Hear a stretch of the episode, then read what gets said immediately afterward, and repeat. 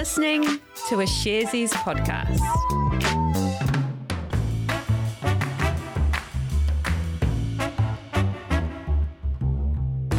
Tēnā tātou katoa, it's Wednesday the 16th of February. You're listening to Recap brought to you by Sharesies. Sharesies is a wealth development platform where our purpose is to create financial empowerment for everyone. And here's the financial disclaimer.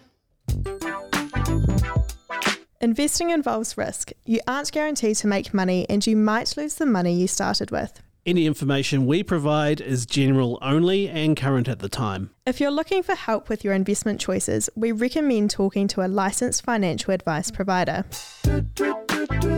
G'day there, Alice. Hey Jose, how's it going? Very good. I just did a little boogie to the music there. You might have seen that. A little shoulder I did a little wiggle. hip hop too. Yeah, nice. Nothing better to get get get the podcast going. Um, Alice and I were talking earlier today about uh, tickers. Yes, we were. Yeah, the ticker Yeah. symbol, which is sort of that, uh, you know, usually like that three letter or four letter kind of symbol that denotes a, a company on, on a particular exchange. Have I got that right? Yeah, yeah. And if you actually want to know um, sort of the history behind it, is because, you know, stock markets kind of predate the internet. And once upon a time, you couldn't just look up like a company online and check its share price. And What? they actually use um, like telegrams and that. And so the code was, you know, stood for the company. It meant you didn't have to type out like the whole company name um, on, on telegrams. And oh All right, so it's uh, it's a holdover from uh, from like uh, old technology, basically. yeah, like there is a, is is a reason why we have these sort of, you know, couple of letter codes for different companies. I, I get a real buzz, uh, which is sort of embarrassing whenever you know I'm writing a story or looking at um the you know the pages of particular companies, and the and the code the ticker corresponds to the company. So like BHP, for example, like yesterday when I saw it, its ticker symbol was BHP. I was like, oh yeah, oh nailed Yeah. it, guys. I was yeah, that's always quite satisfying. Me personally, I quite like ones that are like witty and quite fun. right. Um, like for example, there's one that's like Woof, and it's a, a vet service company, and you've got um like Krispy Kreme one is D N U T, so like donut. That's very um, nice. Yeah. In fact, this kind of reminds me there's a Friends episode where uh, Monica in Friends, she decides she wants to get into the stock markets and she just picks companies to invest in that she um, likes their tickers of. So, for example, the initials of her name she invests in, um, one called CHP because she liked chips. Uh, unfortunately for her, though, it wasn't a very successful investing strategy. That is just classic Monica. Uh, and that does not constitute financial advice, by the way. Don't you have to do a bit more work than that, I think. Uh, what's your favourite ticker? Just really quickly. Oh, I don't. I don't actually know. I don't. I don't really have a favorite ticker. I, I, I just I just like those witty ones, and I come across them. I sort of like have a little chuckle to myself. Woof is very good. I really get a buzz out of uh, Ford, which is F. I Just just like the single, the single letters, like. But F for four just makes me feel like that's such a flex for some reason. I don't know. I don't there know are a bunch of companies with one letter tickers um, in New Zealand on the NZX. From what I understand, uh, where they need a three letter ticker, um, Right. but over in the states. They, they aren't bound by that. So you do see some companies with like one letter tickers or two or three or four. Let's head on. Let's start off in the local market for today. Eh? Alice, what's been happening? Uh, so Fletcher Building released its half year results today. Now, Fletcher Building is New Zealand's largest construction company. Its operations, uh, sort of through its family of subsidiary companies, span across manufacturing, distribution, retail, home building, uh, and major construction and infrastructure projects. And uh, Fletcher Building is listed on both the New Zealand and Australian stock exchanges. Okay, so tell me more about these results today. So these were for the six months to the end of December 2021. And for a couple of headline numbers, uh, revenue for the half year came in at 4.06 billion New Zealand dollars. That's up 2% compared to the same period a year earlier. And the company's net profit came in at $171 million, up 41% from $121 million a year ago. Right, and what did Fletcher Building say was behind those results? Uh, CEO Ross Taylor said that with operational performance and cost disciplines now embedded across the business, they were able to deliver a strong half year performance. He did also point out, though, that these results were despite COVID heavily impacting the business, in particular, that five week long lockdown in New Zealand, as well as those local lockdowns in Australia. Uh, all up, Taylor said that this cost the company about $105 million in pre tax profit. And did Fletcher Building give any earnings uh, guidance for the rest of the year? Yeah, looking ahead, Fletcher Building said that uh, for the six months ahead, uh, it's expected to be, quote, very solid. The company expects to make full year earnings before interest and tax of around $750 million.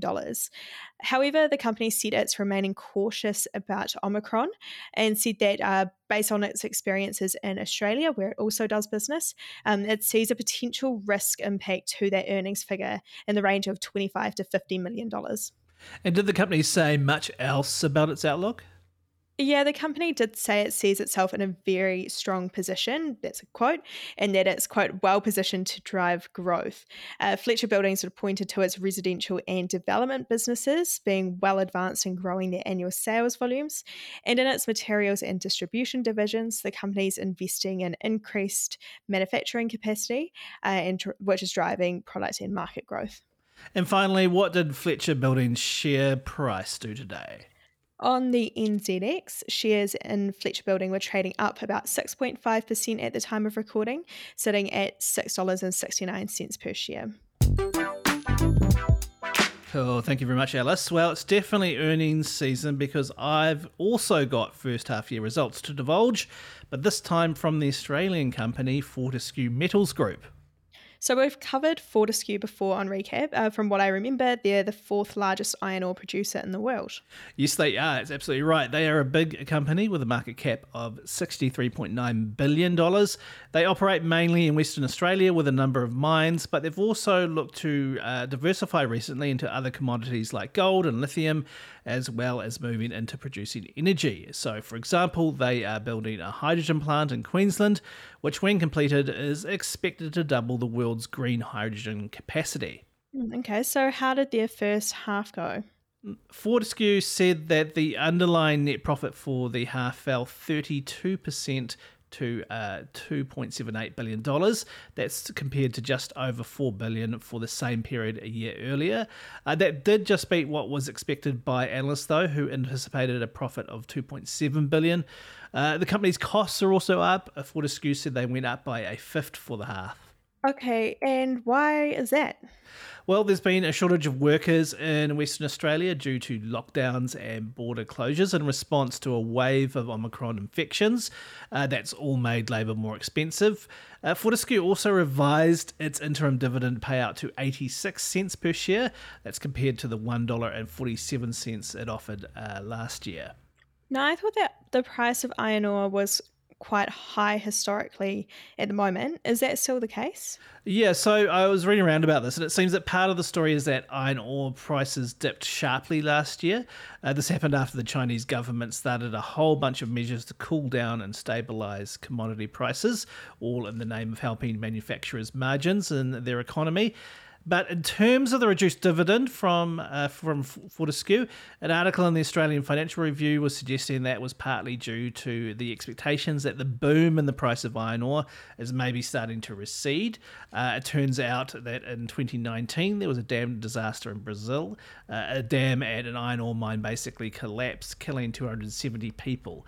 Now, that pulled almost 6% of the global iron ore supply out of the market and it drove the price upwards. Uh, but it seems that exports from Brazil maybe are starting to recover later this year.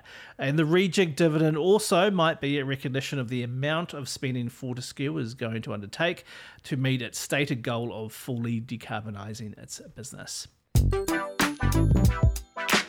But enough of that. What about over in the US? What's been happening there, Alice? Uh, it's another week of earnings results, sort of following on with our theme for today. And it was Airbnb's turn to report on Tuesday. The property rental company Bet analysts ex- estimates for both its revenue and its profits for the fourth quarter, which ended in December. Great. Okay, interesting. This I was actually wondering about Airbnb the other week, so tell me more. Were you? Okay. Yes, I was. Uh, revenue came in at 1.53 billion US dollars. That was higher than the 1.46 billion expected, and it's also up 78% year on year. As for earnings, those came in at 55 million dollars.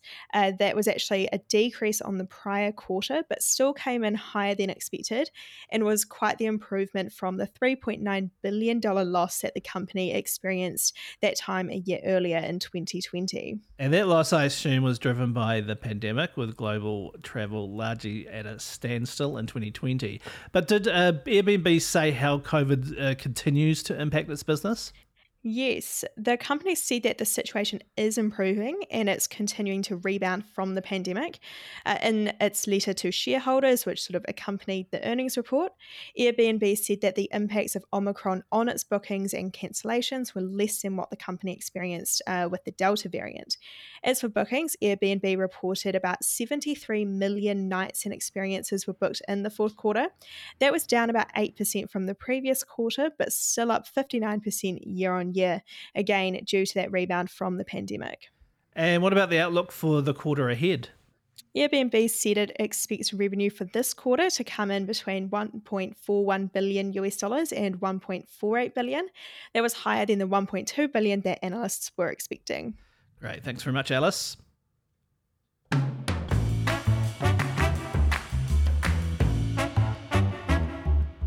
And that was recap for the 16th of February. Thanks so much for listening. Yes, thank you very much. It would be a help if you gave us a rating review on Apple Podcasts. Our email is recap at sharesies.co.nz. And you can also leave a voice message. There is a link in the episode description. Mā te wā. See you tomorrow. Bye.